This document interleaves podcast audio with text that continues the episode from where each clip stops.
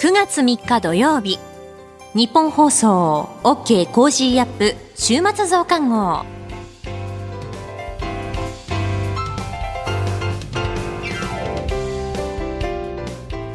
日本放送アナウンサーの新業一華です。 OK コージーアップ週末増刊号、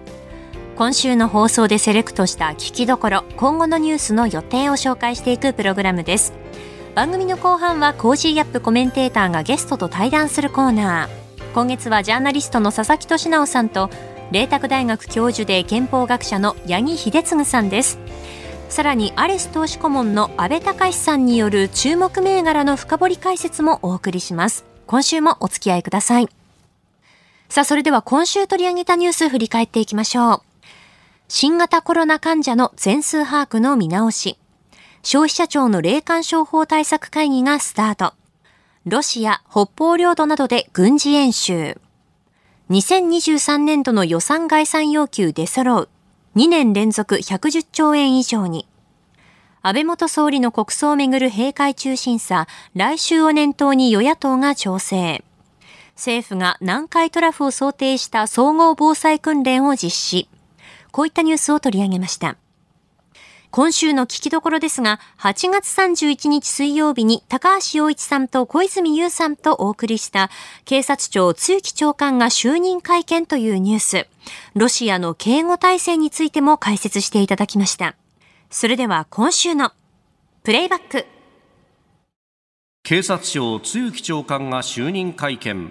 この度警察庁長官に任命されました露木であります。最優先に取り組まなければならないことは、警護体制の再構築であります。新警護要則にのっとって、警察庁と都道府県警察が一体となって、一から出直す覚悟で努力を積み重ねていきたいと思います。安倍元総理銃撃事件を受け辞任した警察庁の中村格前長官の後任として昨日就任した露木康浩長官の会見での声をお聞きいただきました。えー、露木長官は銃撃事件に関する警察庁の検証チームのトップを務めまして、えー、痛恨の極みで重く受け止めているとした上で、再発防止策について不断の見直しが重要だとも指摘しておりますということですので、先週発表されたこの報告書を、まあ、まさに作っているトップ、この報告書の話を具体化するというのがまあ任務になるというふうに、まあ、会見の中でもおっしゃっていたようでありますが、うーん、まあ、報告書などもお読みになって高橋さんいかがですか？読みましたけれど、はい、うんなんかな情けなくなりましたね。情けなくなった、えー、というと、まあ、基本的にあの警護ってだからやっぱり日本ではちょっとなんか非常に安全神話っていうかね、うん、それ前提なんでしょうね。だから海外かなんかだともうものすごくて、例えばお隣の韓国だってあれでしょ、このパクネさんがやった時にものすごい人間の数がバーって守るでしょ、はい、そういうのはないよね、えー、だからあの総理の経験者って エスピー 一人なんですよね。うーん、ストーリーはちょっとびっくりしましたますね。私もあのこの エスピー の人知ってますけどね、まあね、あの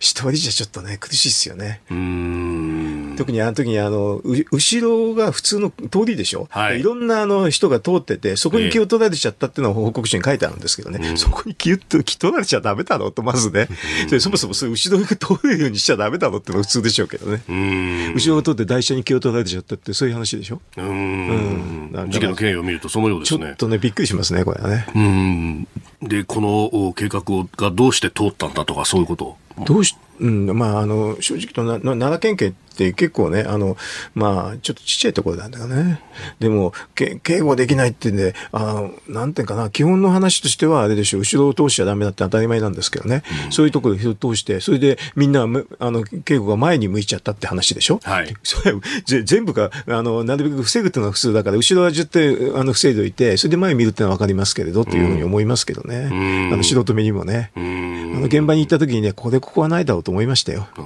だってさんびゃくろくじゅうど全部どっからでも OK なんですよ。うーん、小泉さんはどうご覧になりました？そうですね、私あの北方領土に行った時に、あの当時の山本一太沖北大臣が一緒に来られて、はい、で確かあの時もね エスピー は一人だけだったんですよね。で一方でロシアで暮らしてみると、もうロシアの要人警護ってもう全然違ってって、えー、そもそも昔のあの ケージービー の中にだいきゅうきょくっていうボディーガード専門の局があったんですよ。で今これは独立して連邦警護庁という、はい、警護庁、そうなんですよ、あのボディーガードのための庁がある。はあ、一個の組織が。そうなんです。そこにそのクレムリンを守ってる警護連隊みたいなものもあるし、はい、その要人の通信回線を運用している部隊もいるし、でもちろんそこにものすごい数のボディーガードの人たちを養成していて、まあ、なんでロシアの要人たちの警護体制ってちょっとこう我々では想像がつかないような感じですよね。もう人数も半端ないですし、はい、それからなんかどうもこうマスコミの取材が入る時のカメラの位置なんかも彼らは決めるそうなんですよ。そうなんですか、えー、へでさらに最近プーチン大統領はパーティー出された食事も飲み物も手つけないんですよね、はい、手つけないんですね。あの大阪 ジートゥエンティー の時とかそうですけど、あのもう自分でロシアのロシア連邦の国章が入ったタンブラー持ってくるんですよ、はい、中身わかりませんけど、でこれしか飲まない。最近どう昔はなんかねパーティーでカクテルぐらい飲んだ気がするんですけど、やっぱりにじゅうねんやってるうちにもう俺も気をつけなきゃ危ないぞって気持ちが多分プーチンさんあるんですよね。だからもうほとんど人前でもあれしないし、それから ジートゥエンティー の時は日本で報道になってましたけど、はい、プーチン大統領排泄物も全部持ち帰ってると。そうなんですか、ね、あのまあ、それこその連邦警護庁の連中ですよね、はあ、が持ち帰ってそのプーチン大統領の健康状態なんかも知られないようにしてるとか、やっぱりそういうもうこう猜疑心の塊みたいなもので動いてる国もあるし、まあ、日本みたいに緩い国もある。私どっちもどっちだと思うんですね。あのやっぱロシアのみたいにそこまでじゃあガチガチに固めて要人は安全かもしれないけども、はい、やっぱり国民との距離はすごく遠い感じもしますし、多分そのコロナとかあの長年の独裁で猜疑心が強まっちゃったプーチンさんが余計こう世界観がおかしくなって今回みたいな戦争を始めたんじゃないかって気が私はどうもするんですよ。一方日本みたいにひょいひょい近づいてって元首相を殺しちゃう国というのも、まあ、それはそれ確かに問題なんだけど、他方で市民との距離は非常に近いわけで、安倍さんのところにこう握手したいとか一言言ってやりたいとか言って近づける人もいるということでもあるんですよね、えーやっぱそこはまあ一種の民主主義のコストではあるのかもしれないけども、まあ、やはり今後 の, あの警備体制はちょっと考えてもいいのかなと思ってます。うん、高橋さん、やっぱりロシアの警護っていうのはものすごいものですね。あのこれね、安倍さんに聞いた話だったけど、はい、あのプーチンがあの、えー、と山口に来たでしょ。ああ、長門でね会談しましたね、温泉でね。だからちょっと、まあまあ、言, い言いにくいっていうか言えないけれどね、うん、まあ大変だったらしいですよ。あ、やっぱそのこうね、うん、路地を整えてどうやるとかっていうの、ね、日本的な感覚で路地を整えてやるんだけど全く違うんだって、はい、あだからもうあのそのね向こうは全然違う感覚なんだっていうことなんですよね。うーん、あれでもあのお風呂入んなかったっていうのは外に出てんじゃないですか。ああああああ、うん、そうですね。そうそうそう。私も聞きました。ええ、そんな報道もなんかあった。報道もあったっていうかね。それは、まあね。なるほど。でもあの時は確かに、あ、お風呂入んないんだ、せっかく温泉に行ったのに、と思ったんだけど。日本人はね、あ、そんなんとんでもないでしょ。すっぱだかになってね、な、なんだっすかとか、ここで拉致されたら大変でしょという、そんな感じじゃないの。やっぱりこう、ロシアの感覚からしたら、なんで服脱がせるんだっていうところから始まるんですか。やっぱりあのね、日本人は何は節の世界で生きてるんだと思いますけど、はい、ロシア人は基本的にドストエフスキーの世界で生きてるわけですよね。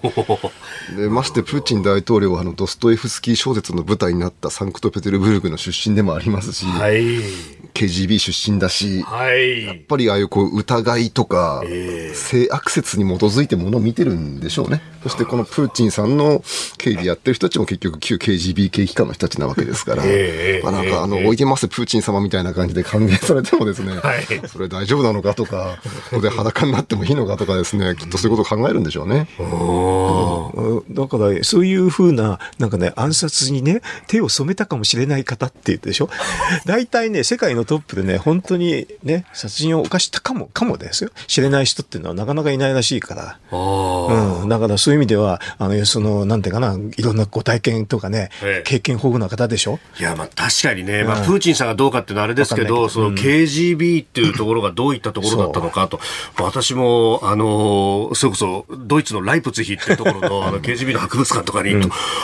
ことやってたんだとか、こんな盗聴してたんだとか、盗聴ならまだいいですけどね、まだいいけどっていうね、いやまあね、あの仕込み杖だとかいろんなものが出てきて、いろんなことがね。そういうののね、あのね、トップっていうかね、そういうお方だったってことはね、まあね、それは我々と感覚が違うでしょ、それは。しかもね、見てる世界が違うから。今日ゴルバチョフ氏の話も出ましたけど、まさにあの、こう、冷戦が崩壊していくときに、プーチン氏は東ドイツにいたんですもんね。そうですね。でまして、プーチンさんは、その時につまりゴルバチョフのペレストロイカを生で見てないんですよ。あ、そっか、本国にはいなかったからってことですか。いなかったから、はい、そのロシア人が自分たちでこのソ連の体制を変えようとしたってことを同時代的に実はプーチンは見てないということはよく指摘されるんですよね。なるほど。でむしろその時にあの東ドイツの崩壊の時に立ち会っていて、はい、自分のそのドレスデンの ケージービー 庁舎が市民に囲まれたりとかして、はい、結構怖い思いをしたと。でしかもその時じゃあソ連軍に何とかしてくれって言ったんだけど、ソ連軍は何もしてくれないし、モスクワの ケージービー 本部も何もしてくれなくて、非常に頭きた。で帰ってみたら今度はゴルバチョフに対して軍と自分の親玉のその ケージービー のクリュチュコフ議長がクーデターを起こしたわけですから、はい、でそれでまた大混乱になってしまって、ここでも本当に嫌気がさして ケージービー に辞表を出したというふうにプーチンさんは言ってるんですよね。でその、まあ、よんかげつごにソ連そのものがなくなっちゃう。はい、だからこう若い時にその改革というものは見てなくて、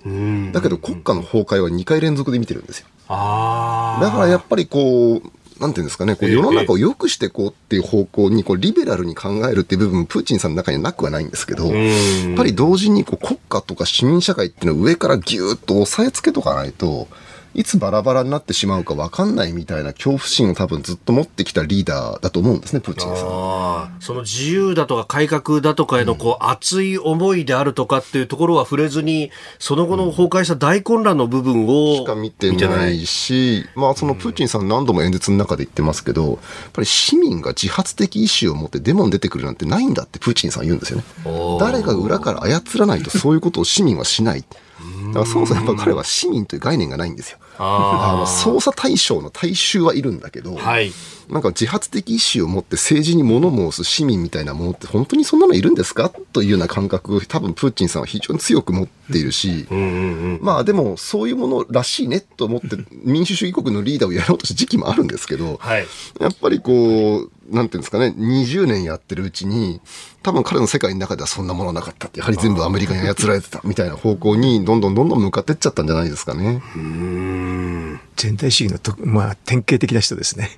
だからあのソ連が民主主義っていうのはないんですよ。うーん、ソ連もロシアも民主主義ではない。うーん、だから違う国です。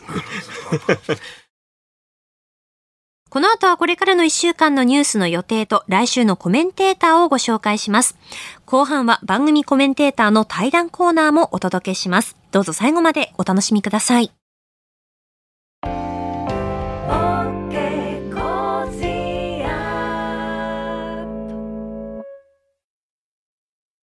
自分よし、相手よし、第三者よし。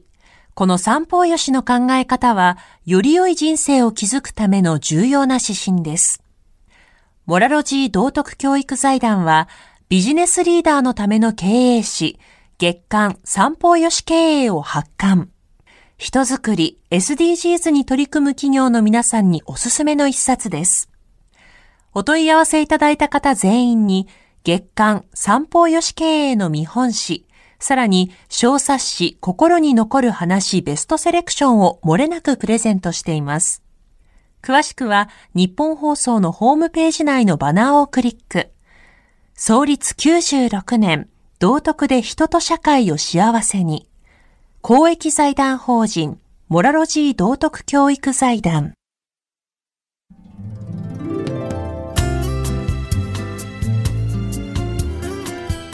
OK コージーアップ週末増刊号。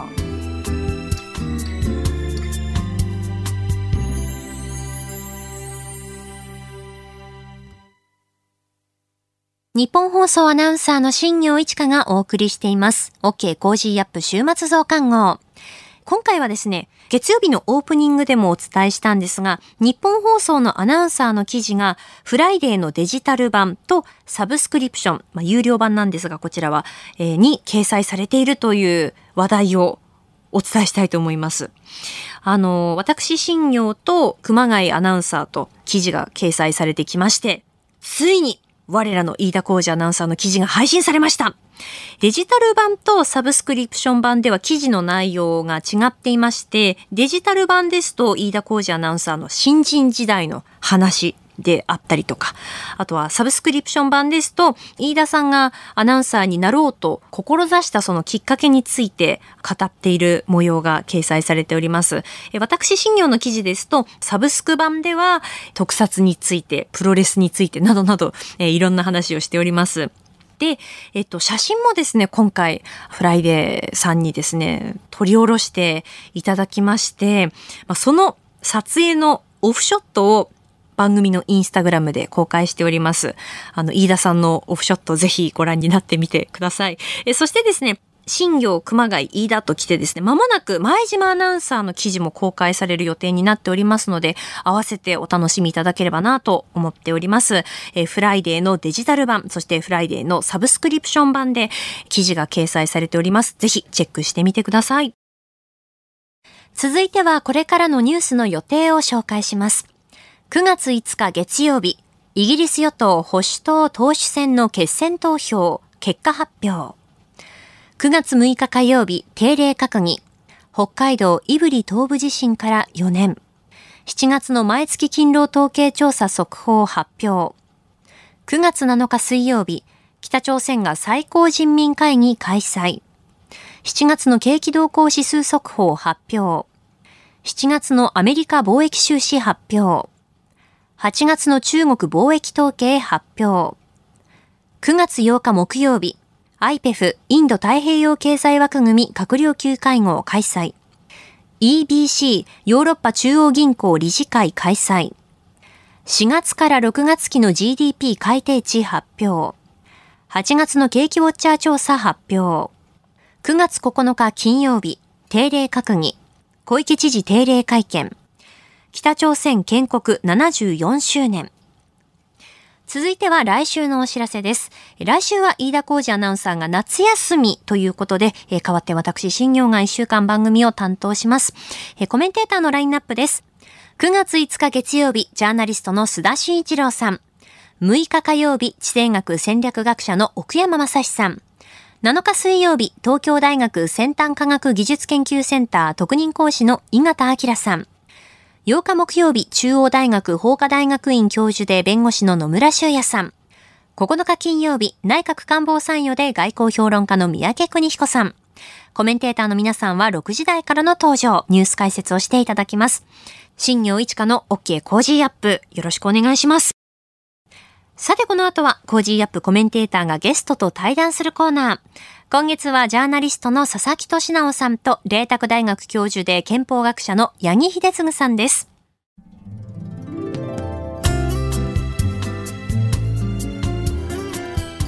OK コージーアップ週末増刊号。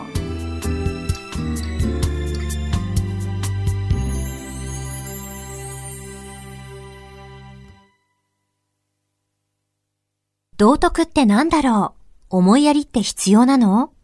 その答えは道徳を考える月刊誌ニューモラルにあります。今や日本人の道徳力は世界からも大注目。さああなたも道徳を学びませんか？お問い合わせいただいた方全員に月刊ニューモラル、さらに小冊子心に残る話ベストセレクションを漏れなくプレゼントしています。月刊ニューモラルは創刊ごじゅうねん。日々の出来事をテーマに人間力が豊かになるエピソードが満載です。詳しくは日本放送ホームページ内のバナーをクリック。道徳で人と社会を幸せに。公益財団法人、モラロジー道徳教育財団。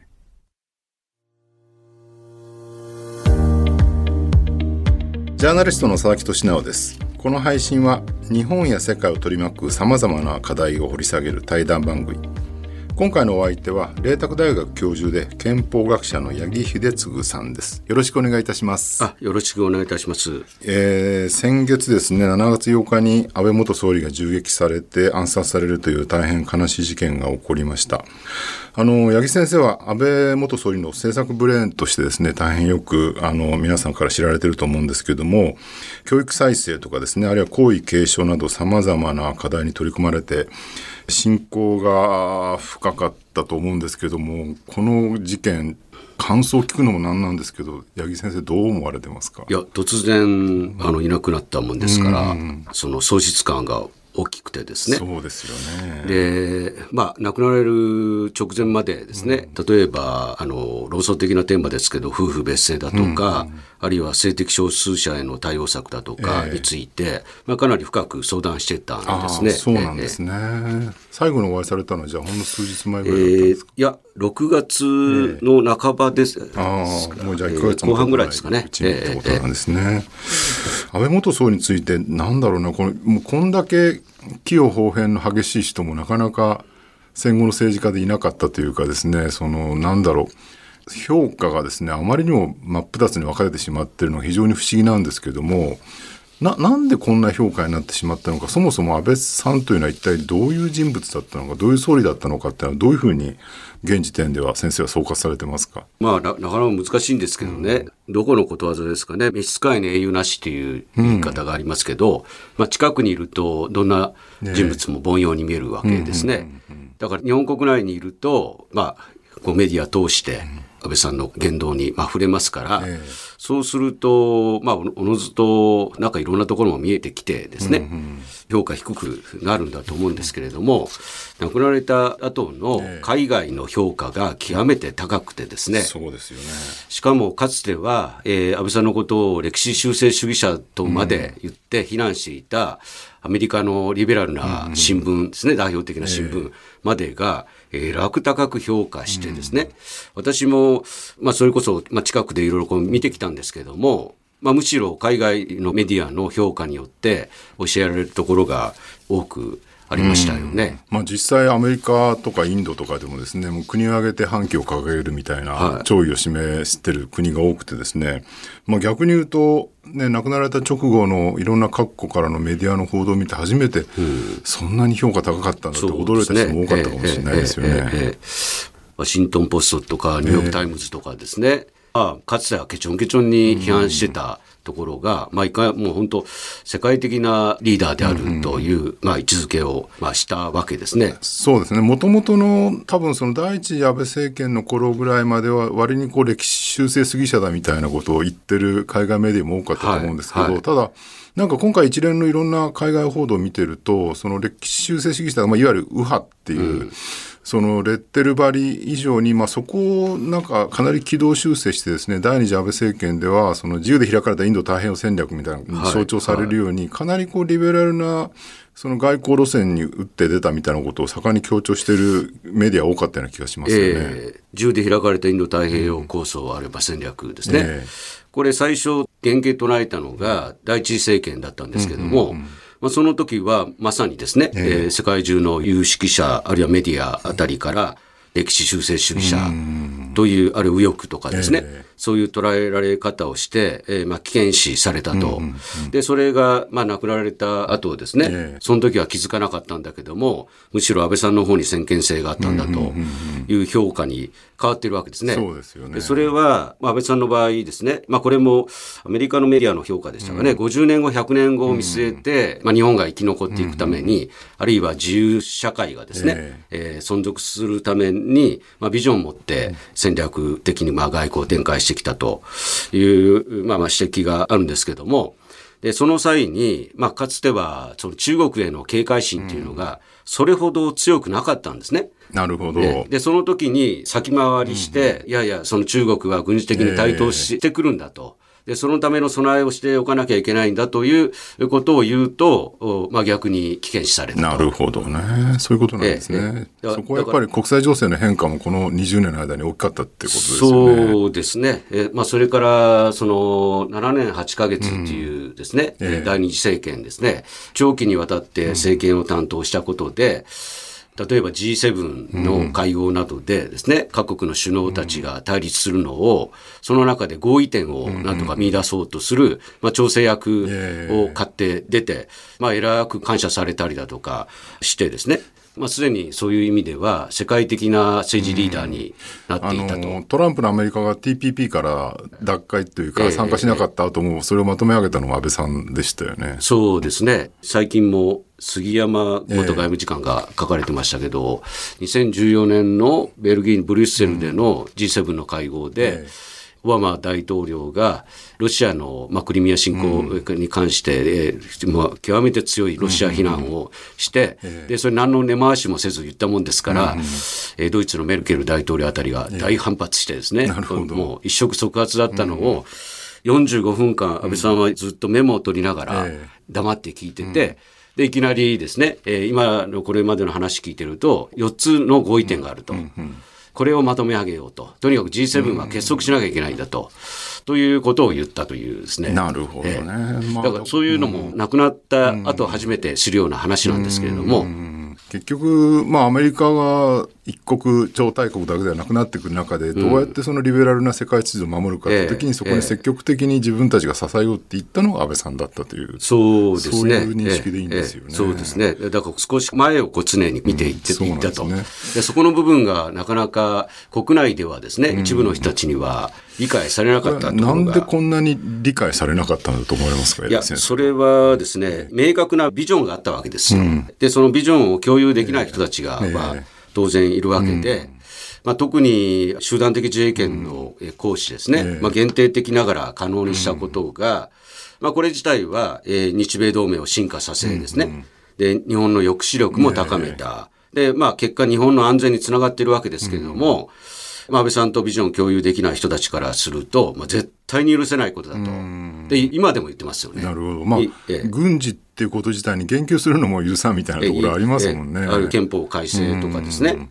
まあ、でも結果的に安倍さん辞めた後だったんですけども、ウクライナ侵攻が起きて、はい、結果的に安倍さんの目指した方向性がまさしく正しかったってことがようやく印象づけられた感もありますよね。そうなんです。ですから先ほど第一次政権の時にですね、えー、世界中の指揮者たちが安倍さんを危険視したとですね、うん、しかし日本国内でもですね、うんえー、今年にがつのウクライナ侵攻によって、うん、あ安倍さん言ってたことは正しかったんだとか、うん、あるいは、えー、去年のじゅうにがつに台湾有事は日米同盟の有事であり、うん、かつま日本有事であるということを言いましたが、それも理解されつつあるわけですよね。なるほど。先回りしてこういうことを考えなきゃいけないんだという人というのは、まあ、そんな役回りをするんですよ、まあ、日本はそもそも政治において強いリーダーシップをあまり好まないという、そういうなんか民族性もあるような気もしますけどね、うん、そうですね、まあ、他の政治家が簡単にできなかったことをですね、うん、次々にある意味やすやすと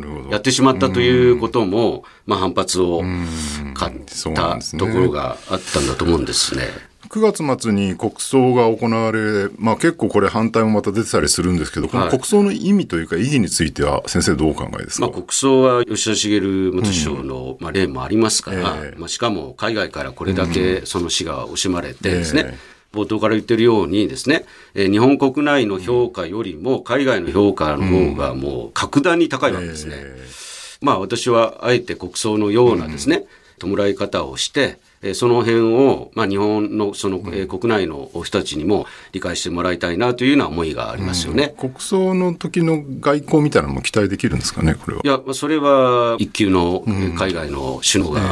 来てですね、うんえー、しかもその時間も取れますから、うんまあ、そこで、えーまあ、日本を舞台に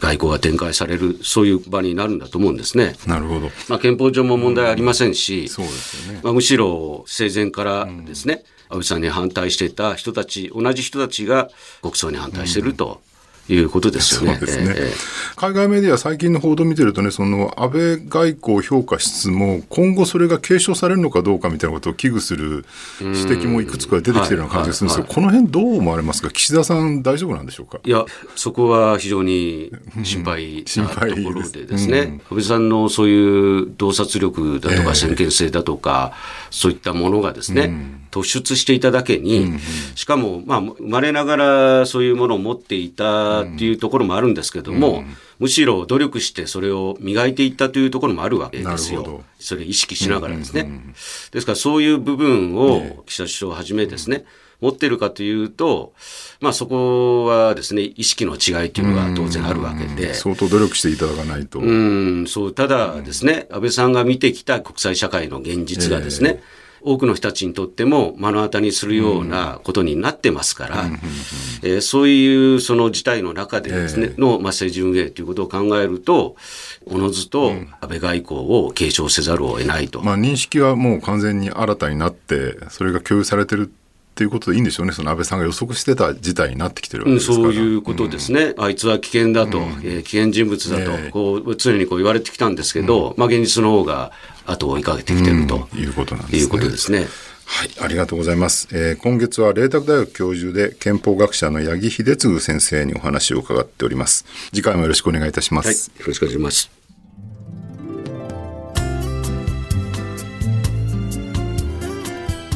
OK コージーアップ週末増刊号。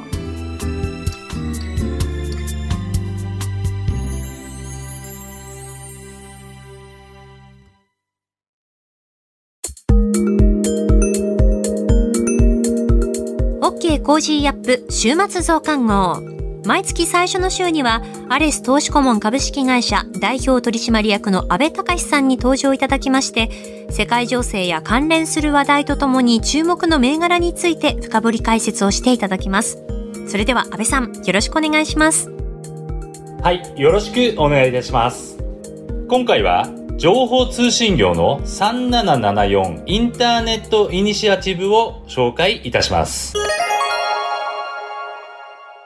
皆様、こんにちは。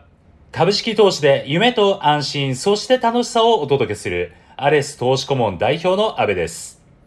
世界で歴史的なインフレが加速する中、米 エフアールビー は今年さんがつ、にせんにじゅうねんさんがつから続けてきたゼロ金利政策を解除。